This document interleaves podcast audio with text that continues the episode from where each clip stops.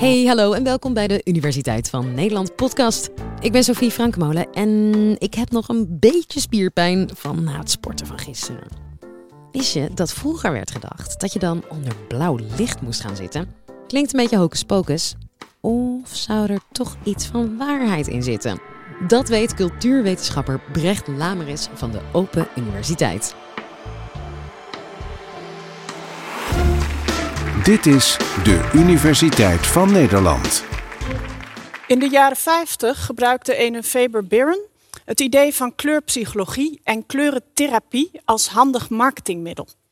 Hij werkte als kleuradviseur bij allerlei verffabrikanten en verkocht kleuren met het idee dat je van groene muren rustig wordt en dat je je slaapkamer blauw moet verven voor een goede nachtrust.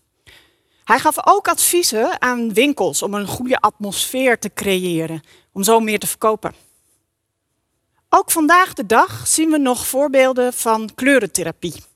Zo heb je bijvoorbeeld een kleurensauna. En het idee is dan dat rood energie geeft en goed is tegen vermoeidheid en verkoudheid. En geel zou dan weer goed zijn voor de stoelgang en een veilig gevoel geven. In dit college kijk ik met jou naar het idee van die kleurentherapie. Werkt dat nou echt? En zo ja, waarom dan? Het idee dat kleuren invloed hebben op ons lichaam en dat ze dus ingezet kunnen worden als therapeutisch middel, stamt uit begin 19e eeuw. Rond deze tijd ontstond namelijk een tweedeling in het westerse denken over kleur. Aan de ene kant werd kleur als een natuurkundig verschijnsel benaderd, bijvoorbeeld door Sir Isaac Newton, die kleur in de 18e eeuw beschreef als stralen licht en golflengtes. Honderd jaar later, begin 19e eeuw, begon Johann Wolfgang von Goethe zich meer te richten op de perceptie van kleur.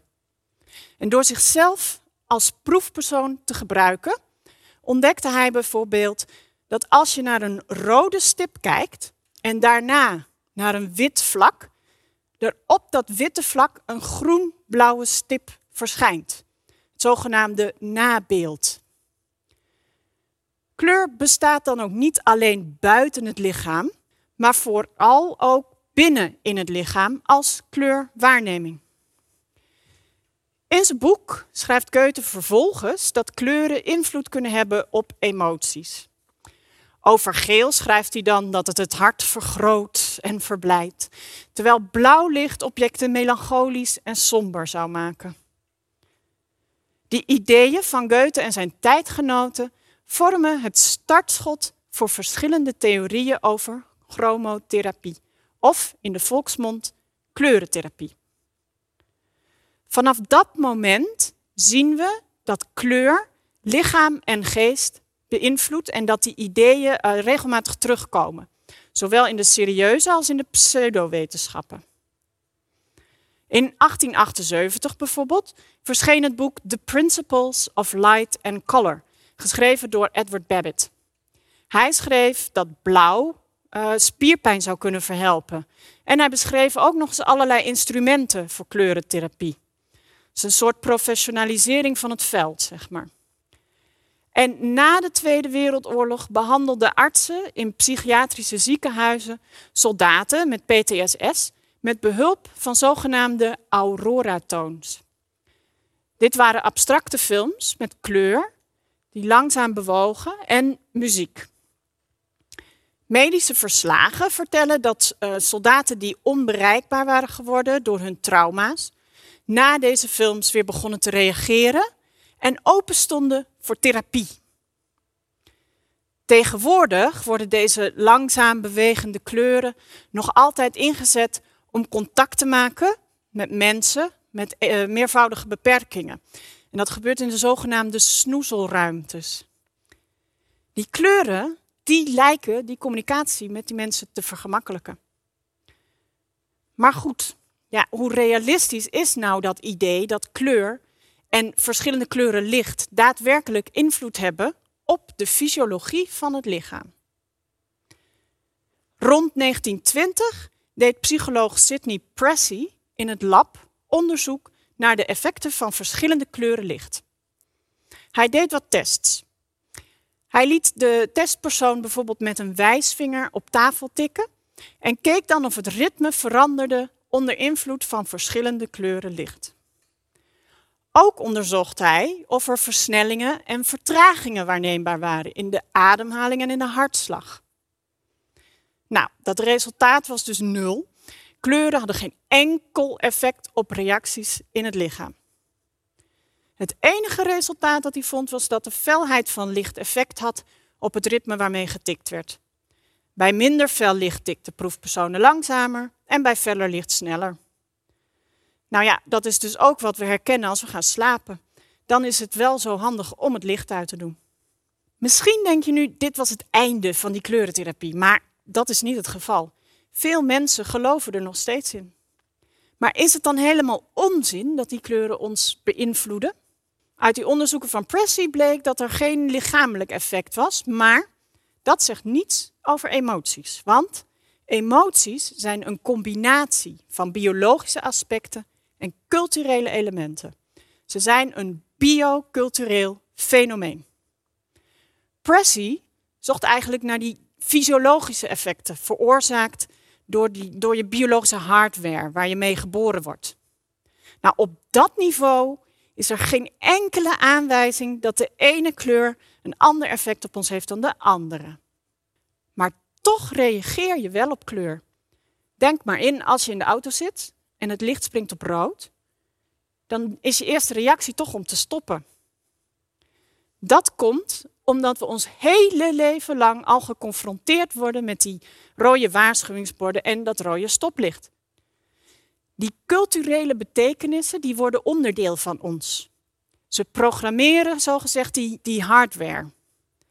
En op die manier kunnen die culturele betekenissen van kleur onze impulsen en reflexen sturen.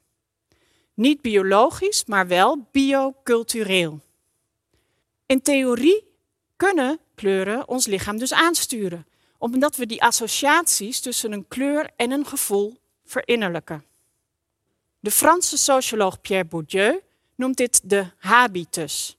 Het idee dat alles wat we meemaken, culturele context waarin we leven, het verleden dat we hebben, dat dat neerslaat in ons lichaam en zo invloed heeft op de manier waarop onze gevoelens en emoties tot stand komen.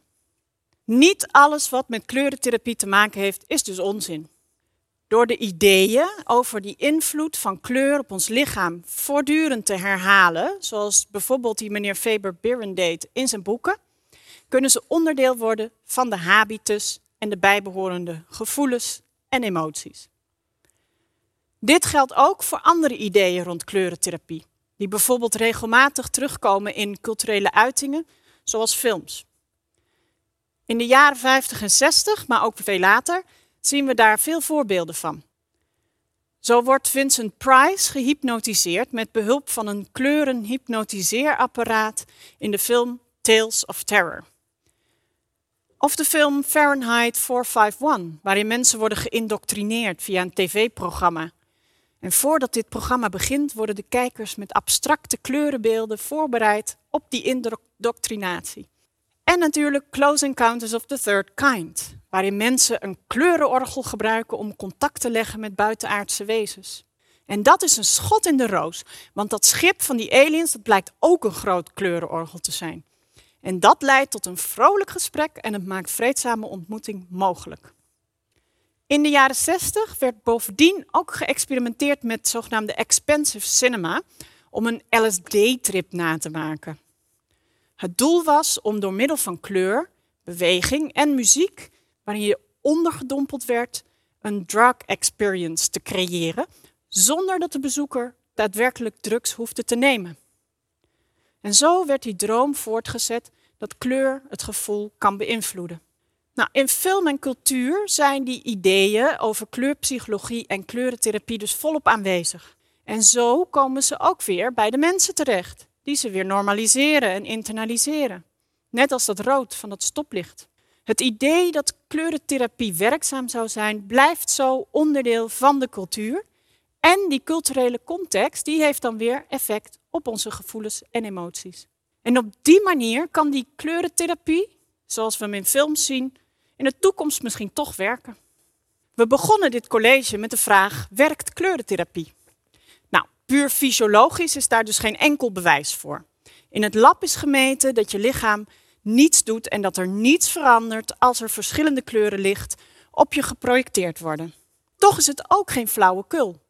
Want kleur kan wel een effect hebben als het verweven zit in onze cultuur en zo in het lichaam neerslaat.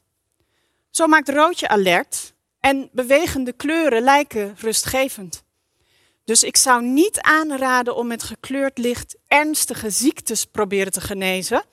Maar als het je in staat lijkt te stellen contact te maken met iemand die verder heel moeilijk te bereiken is, zou ik dat altijd proberen. Dat was Brecht Lamerus. Hey, vond je dit nou een leuk college? Abonneer je dan op ons kanaal. Wij vinden dat leuk en jij mist dan helemaal niks. Tot de volgende!